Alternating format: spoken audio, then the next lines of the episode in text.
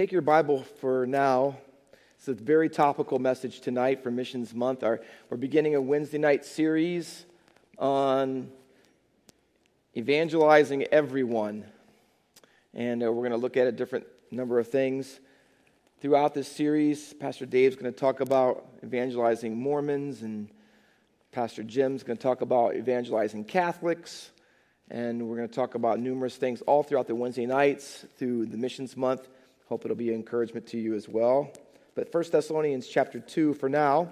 I asked a question, I posed a series of questions, honestly, um, to a number of staff people in our offices this week, and I'm going to pose them to you. I'm not looking for answers because they're rhetorical in some ways, but I'm asking you to think with me. Will there be people in heaven who never read their Bible? Will there be people in heaven who never prayed? Will there be people in heaven who never went to church? Will there be people in heaven who never served others? If you answered no to all of the previous questions, let me add another then. Will there be people in heaven who never shared the gospel. See, I, I think that all of us would say, no, no, those the ones you mentioned, those are things that real Christians do. To be a Christian, a real Christian, you would have experiences in times where you have at least read your Bible, that you've prayed, that you go to church, that you served others. And we say, oh, you have to have those things. But would we say that about the last one? Um, we usually would say to someone if we were trying to encourage them and they were not doing the previous ones, they weren't going to church or reading their Bible or praying and really lacked any disciplines and spiritual disciplines in their lives, and they started talking to us and we asked them why? Why don't you? And they would say and i've heard them and so have you i'm so busy. If you only knew my schedule. And i get up so early and you know that's the best time to have it and i have to be out the door at 6.30 in the morning and it's you know so difficult or you know often at times i do my devotions at night and i come home and i'm so tired. Or i'm just not a disciplined person. Or i've heard i've tried that pastor walker and it doesn't work. And you would say all of those are and they may be true. But in the end what are they? Oh they're excuses aren't they? But what about the witnessing part I've heard a lot of those. Well, I'm not very outgoing. I don't know if I know all the answers. I'm kind of afraid of talking to people that I don't know or I'm not familiar with, or I'm not really good at that. That's not my spiritual gift. What do you think all of those are? Excuses, right?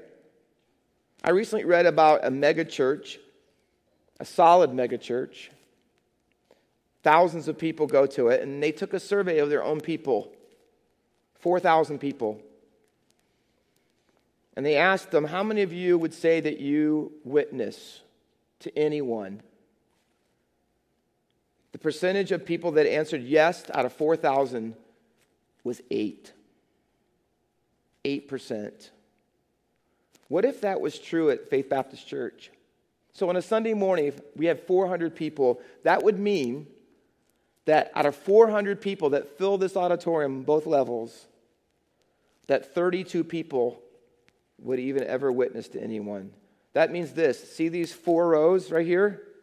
We could fill these four rows with witnessing people, and all the other seats in the auditorium would be empty because there is no one else doing it. What can we do about it? What should we do about it? Let me give you an illustration. You've heard this a little bit before. I'm going to give you a little different bent on it. My dad taught all of us kids at first, until my mom realized what his techniques were doing to us, about how to swim. My dad was from the South. They were very poor. No one had money for swimming lessons. So my dad was thrown into a pond, and they said, Swim, boy. and that's what his lessons were. So my dad took me to the pool, which we went to, had this, I guess you'd call it a swim club or whatever. They had tennis courts and all that kind of stuff. So there's a bunch of people in there swimming in the pool. So I don't know how old I was, not very. So he's going to give me a swimming lesson. And I at first was pretty excited about it until he stood in the middle of the pool in deep water. And I'm, you know, what am I, six years old? And he says, All right, go ahead, jump in and swim. I go, I don't know how. He goes, Jump in. Now, my dad didn't really, you can't really say anything to my dad, you just did it. Um, so I was, I started to cry because I didn't know what to do. I go, I'm going to jump in, and this will be the last thing I ever do. And so I jumped in. And so I jumped in. As soon as I hit the water, I screamed for help from the lifeguard. And my dad, I saw, my, I saw the lifeguard to get out of the chair until my dad went like this and he got back in the chair. and, uh, but that was my dad's idea of a swimming lesson. He got he, I was in the water, floundering, not moving, and he, I only moving because I was doing this, and he kept moving. I get a little closer, he'd move away. And he would just say, Swim! just like he was told, right? And finally, when I started to go under, he grabbed me. And then, to my crazy enough, he put me back on the side of the pool and said, All right, let's do it again. That's, I think it was some sort of torture, actually. But you, I know I realize this if you don't know how to swim, someone yelling swim at you, it won't do anything, will it? You know what happens? What if you don't witness? What if I just told you from the pulpit, ready? Witness, boy. what if I told you that? And I just, you know, you get in the water and you start witnessing right now. Come on, do it. And you're floundering, you're not doing anything. And I just say, swim. What's going to happen? Nothing's going to happen. And for 92% of people, that's pretty much how they feel about it. They know they're supposed to do it, they've been commanded in the Bible to. It's not like witnessing is optional. But I found out this there's hardly anybody that doesn't witness that I've ever met that didn't know that they should. It's not like we don't know the Great Commission, right? So what's going on? I, I found that even though it has it is commanded, it is also something that people have to be to learn and to be worked with about. So tonight what I want to do is a little bit more practical side of things. I want to look at the Gospels, and I want to look at Jesus and what he can teach us about what I call everyday evangelism. Now, you know, I've said it many times from the pulpit that a disciple and their rabbi, the number one thing the disciple wanted was this twofold. The disciple, at all costs, wants to know what the master knows, and he wants to do what the master does. That's why Peter walked on water. Because if Jesus could do it and he's the master, then I can do it because my whole life is about emulating him. And so here's how Jesus taught people things. And you read the Bible, read the Gospels more carefully, and you'll see this pattern. Jesus starts out teaching people this I do it, you watch me. Second, I do it, you do it with me. Thirdly, he would say or do, You do it, I'll do it with you. And lastly, he would say, You do it and I'll watch you. But here's what I found out. You know what most of being a disciple is like with Jesus? Oh, there's lots of teaching. Some of it's propositional, less, more of it's stories. But most of it is life experiences. You know what I remember about being in actual swimming lessons? My dad's was jump in and get swimming. You know what they talked? now eventually when my mom found out she stopped all that and we took, took us to the YMCA. And they had a program back when I was a kid that you started off as a minnow. I don't think they do any of this stuff anymore. And then you become a guppy and then some other, sh- and then eventually, if you're really good, you become a shark.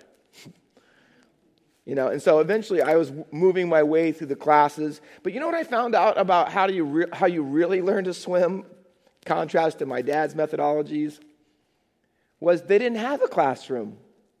I didn't go in the classroom and they said, now do this, you know, or this. They didn't have a classroom for that. They didn't have pictures of people swimming. Every single swim lesson I had was at the pool or in the pool. Every one of them. And so I learned how to swim by doing it. By doing it.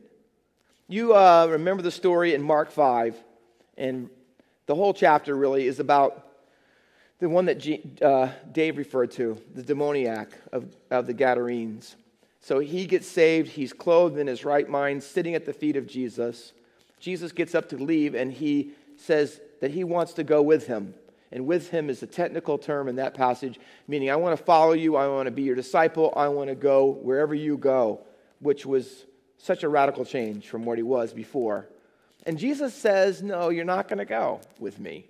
But you know what he tells them? Instead, you're going to go into the Decapolis, which is the 10 cities on the other side of the Jordan that were all filled with Gentiles. And here's what you're going to go you're going to go and tell everyone what great things God has done for you. That's what you're going to do. Because what here, here, you know what the first natural thing a disciple is? Is a witness. Why? Because it's fresh off of how Jesus has changed you. So let me tell you, that story is not about, oh, look, you can be a witness and not know anything that you're doing. That's not it. it what, yeah, the guy had just become a believer and he didn't know much. But here's what he did know. Here's what it, the story means it means that you can be a witness for starters, even if all you know is who Jesus is and what he's done for you, that's enough to get started. It is not an excuse to say, that's all I ever know. But that's where all disciples start doing. And he says, listen, you don't have to take a class in it. Not that classes are wrong, but you need to start off by this. You need to start off doing it. That's the kind of lessons that you need. So I want to look at two aspects of Jesus' evangelism, and they're simple as all get out, and you know them already, but I'm going to present them maybe a little bit differently. There are two things. If you're here tonight and you're one of the uh, 92% that don't ever, hardly ever, however you want to phrase it, witness, this is for you. So the first thing you need to do this, and it's way more important than you might think, is that here's the first aspect being being Jesus to others being Jesus to others. In 2007, a guy by the name of Nassim Nicholas Taleb wrote a book called The Black Swan. It was on the New York best-selling list for about a year. And in it, he tells about major momentous events in history and how they were, his word, outliers, meaning the thing that the guy that was trying to discover in the cases that he mentions weren't the things that he actually discovered. And in fact, the things that he thought he was going after never happened. But the things that happened to him while he was doing something else was really what made history. And so he gives the, uh, example of Dr. Alexander Fleming, who discovered penicillin. But he wasn't trying to discover penicillin when he discovered it. He was working in a lab and he noticed by random accident, that's his terms, that the mold on his petri dish was unexpectedly killing bacteria. That's not what he was doing. But it found him, he says, and he discovered penicillin for all of us. See, his conclusion was in the book that, see, we ought to embrace the seeming randomness of events that take place in our lives that we go after something like this, but what happens or just happens in our life as we're going to do something else, he says, see, we ought to embrace those things because that's what life is really made of. Now, I want to take that application and tell you this that sometimes we go out and try to evangelize and take evangelist, evangelistic opportunities. And we think that we're going to find someone to talk to, but it doesn't happen. But you know what I found out? That when we go out to be Jesus to people, sometimes those opportunities for evangelism find us. Let me give you an, a, a story about that. I read about a pastor's wife. She is Asian, and she was in a mall shopping for some things, and she had her three boys with us. Her three little boys were three, five, and seven years old. So, as she's walking down the mall, getting ready to go to another store, she looked over and there was a lady with a baby, and she also was Asian, but she looked like frantic. She looked like something was really wrong. And so the pastor's wife walks over to this lady and asks her if she could help her. And she found out through conversation the lady's name was Jenna. And she's talking to her, and she communicates to the pastor's wife that she has a very elderly mother, and she let her sit on a bench. She went into the store with the baby, left the cart, the baby cart, with all the her, her phone, her wallet, all of her stuff, the baby food, all of it was in the, the cart. And when she came out of the store, her mom was gone. And she didn't know where she was. And she'd already taken a little time to look for her and couldn't find her anywhere. So this lady, the pastor's wife, who doesn't know her from Adam, says, Let me try to help you find her. Now remember, she has three kids with her. Story says, as it was told the book I read, that she spent the next three hours trying to find her mom. She went in practically every store in the mall. She, then they couldn't find her. They called the police. The police came to the mall, couldn't find her. They walked outside. She ended up being outside the mall, down the block, in a different shore, store, all together with the baby, all the baby stuff. But it took them that long to find. Now, when she found her, Jenna, the woman, burst into tears. She gave the pastor's wife this big hug. She couldn't thank her enough about all that she's done. Well, you know, the pastor's wife, because she's on mission, said, Hey, why don't you bring your baby? Our church group has a play group for all kids, uh, zero to five or six, I think she said. And why don't you come and bring your baby? She goes, I would love to. So she came to the, the little play group and she loved it. And so she got to know the pastor and his, the wife of the pastor that was helping her out.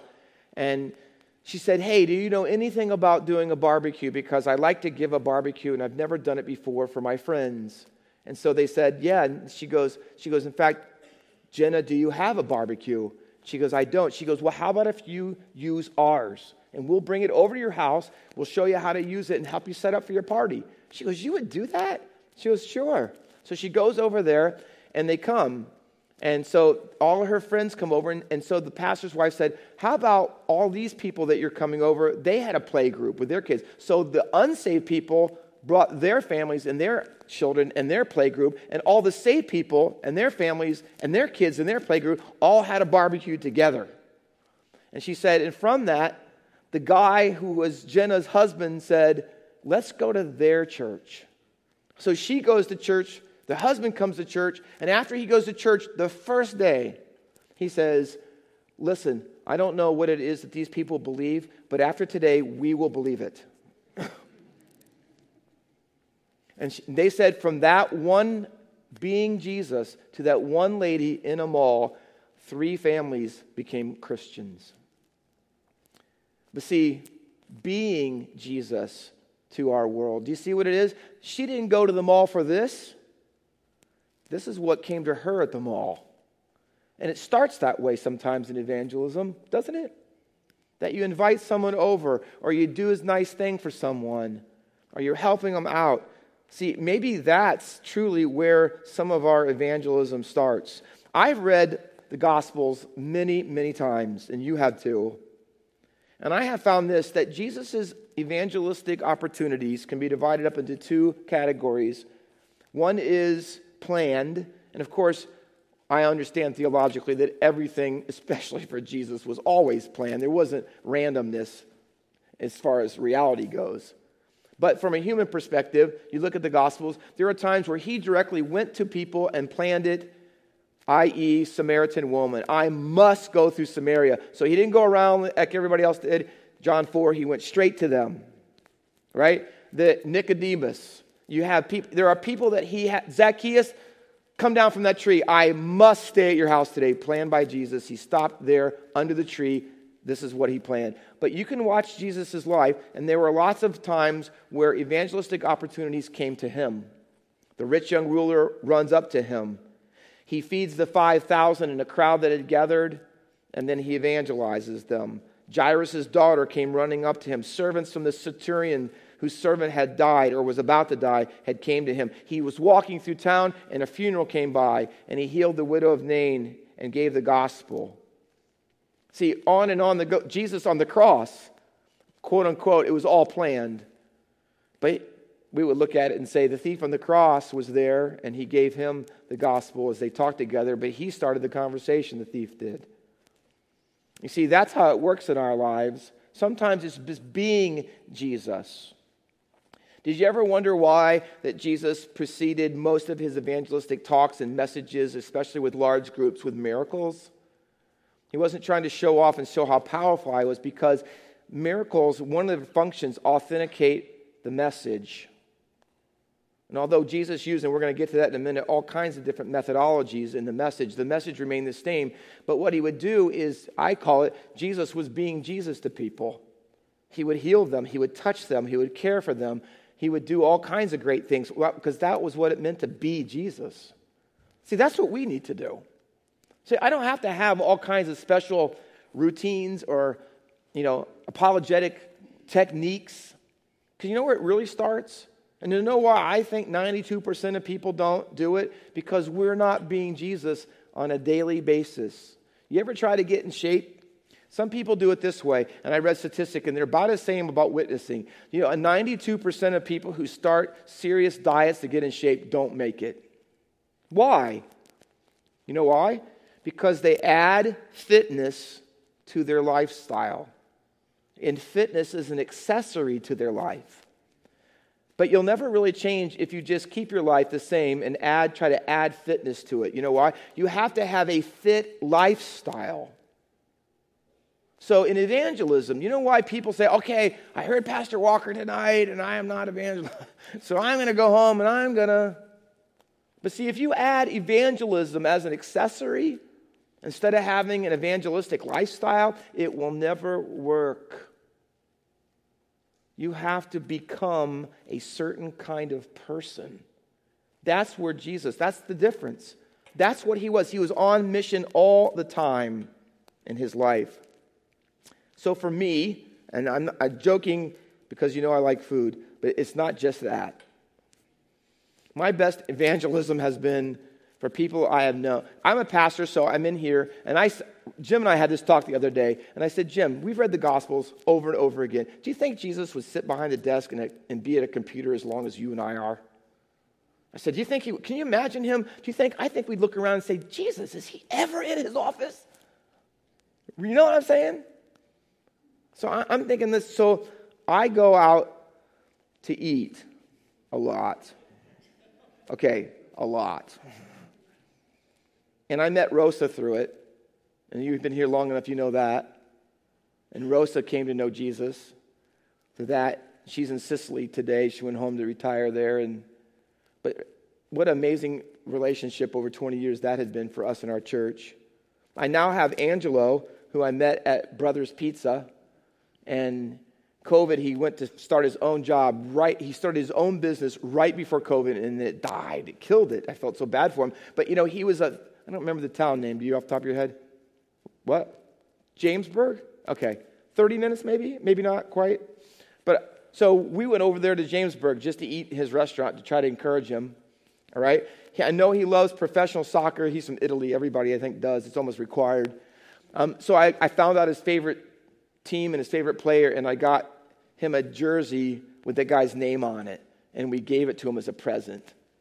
And so recently, I told you in church, Anthony's is what he owns. See, I don't even know what I'm doing. Out there on Broad Street, wherever that is. Um, he owns Anthony's on the corner right there, right by the Dunkin' Donuts. Have you've ever been over there? So he owns that now. So I've been in there a number of times talking to him. Steve's gone in there. Steve went over there yesterday and invited him to uh, Caleb and Leah's reception at the Butlers this Sunday. Um, why? Because just being Jesus, just helping him. You know, I'm not just going over there to give him the gospel, although it's a good thing. But I, eat his food and I bring him, and he, he bought our friend day pizza.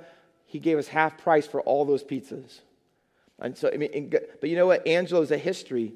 We have a history with him, and we've invited him, and he keeps. And Steve even said, "I love it," you know, because Steve, you know, you think of a mild mannered. He, he goes, Angelo, you keep telling us you're going to come, but you didn't come. Why didn't you come? And, you know, and so you go, oh, got busy here. You know, we give him a hassle about it. You know, so I'm so free with him now. I said, dude, do you really like us or not? Come on, let's go. But he comes. Brittany at Cracker Barrel, she had cancer at 26 years old. She wore a bandana on her head because she doesn't have hair hardly at all. And so I found out by going there that Amy Gerner, when she was still here with us, and Keith went there. And so I told them about Brittany. They go, We already know Brittany. And so we've been talking in between that time. Brittany came to church here. The guy that stands in the front, I can't even think of his name, at Walmart, George. Yes, he's come to church here a couple times. Why? Because we all mess with him when we go to, he's hilarious. Right? But just being Jesus. Being Jesus. A great book to read by Rosaria Butterfield, um, former lesbian, turned Christian intellect, really awesome writer, and all kinds of things. She wrote a book called The Gospel Comes with a House Key. And in it, she says this You know how she was a feminist, anti God, nothing to do with Christianity, hated every bit of it. And she agreed one night that the, the pastor of her church and his wife asked her over to come over for dinner.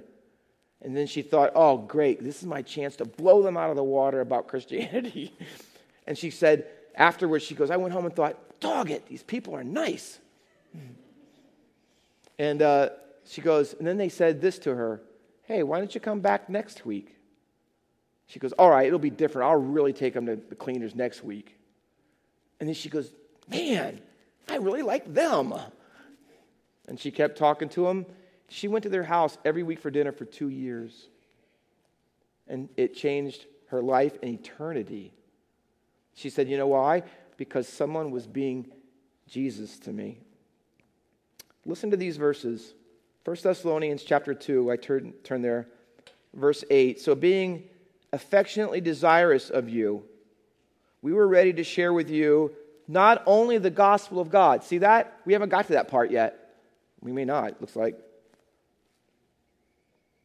But our also ourselves, our own selves. It's the word soul. While we proclaim to you the gospel. So there's a gospel sandwich proclaiming at the beginning and the end, but you know what was in between it? Oh, we gave ourselves to you. We had love for you. We grew to be very fond of you, it says. But you know what it says in verse 10? Watch this. This is real evangelism. Verse 10. You are witnesses. So they witnessed to the people, and the people could witness back to them about how they lived in front of them. See, do you have that? It's not just that do you witness, but people, are they witnessing about what you do to them and for them? and show them? Oh, but see the love, see the difference? The last, the second thing, in fact, I'm going to close with this because I'm not going to do point two actually. Let me show you what, how important it is what I'm saying tonight. Sam Chan has a book, and I've used it heavily in reading this week. And he has a chart in it. And he says, This is how you used to evangelize moderns. Moderns meaning people who were my age. He says, You used to do this when you gave them an evangelistic presentation. You would give them truth, you would ask them to believe, and then tell them what they had to practice. He goes, But we live in postmodern world, and everything's reversed. He goes, Here's what they want now.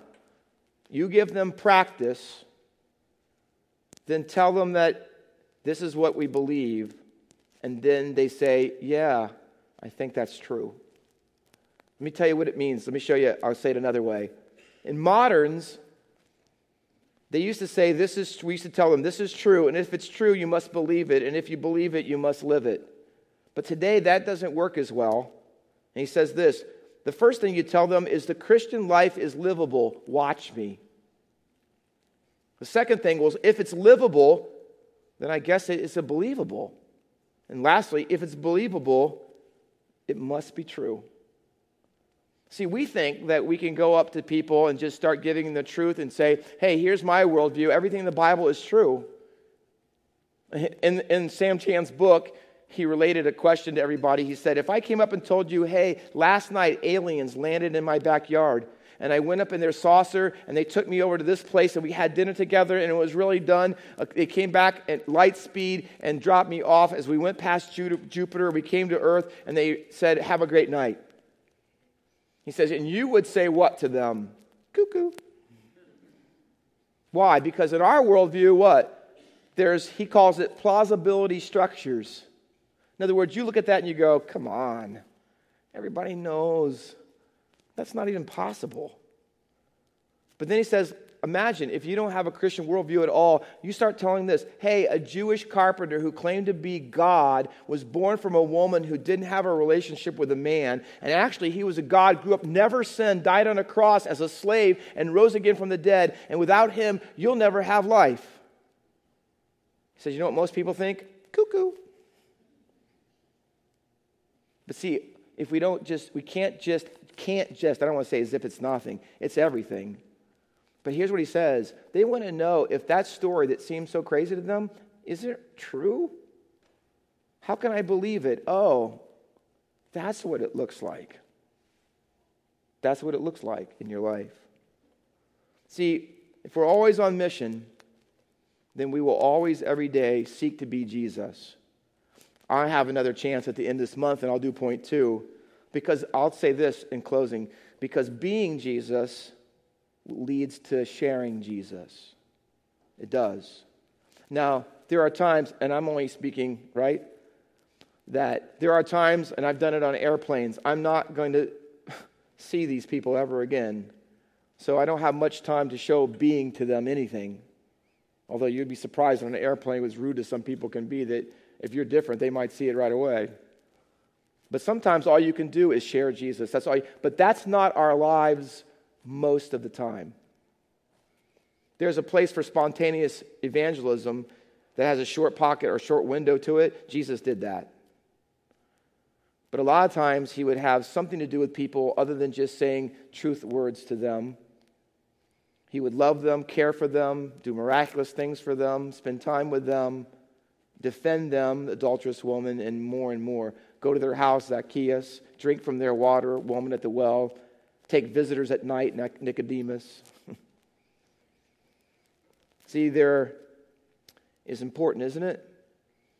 So let's do that this, this month and every month after.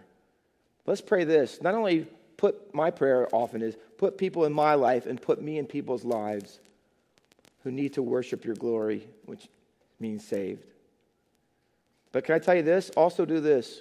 Help me to take the opportunities I can to love people and be Jesus to people in big ways, little ways, in so many ways. Who knows? I may be looking for this, but I don't know what's looking for me, what God has in store in His providence and His sovereignty. But we can be, we can be ready for those things as much as possible if we're always being like Jesus every day. All right, let's pray. Ah, Father, We want the 8% to grow. We want Faith Baptist Church to be made up of people who are so in love with you that it cannot be contained. And we all know what that looks like because a lot of us have had children. We have no problem talking about our grandchildren, showing people pictures and what our kids can do and what they have done and what they've become. It's not hard. We could overcome any meekness that we might have when it comes to that. But somehow, when it comes to you, that isn't the same, at least some of the time. Oh, God, fill us. Fill us with your truth. Fill us with love for you. Help us to intentionally go out of our way, whether it's through restaurants, whether it's through building relationships in other ways. Help us to be Jesus. Just for starters, there's so much more, but at least just for starters, help us to be Jesus so that people can see you in us.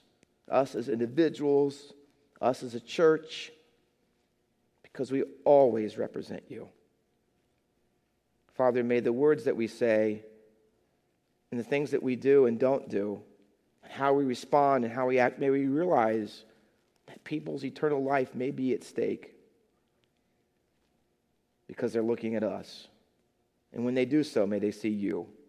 And in that, Master, we pray that you'd be glorified. For it's in your name we pray. Amen. You are dismissed.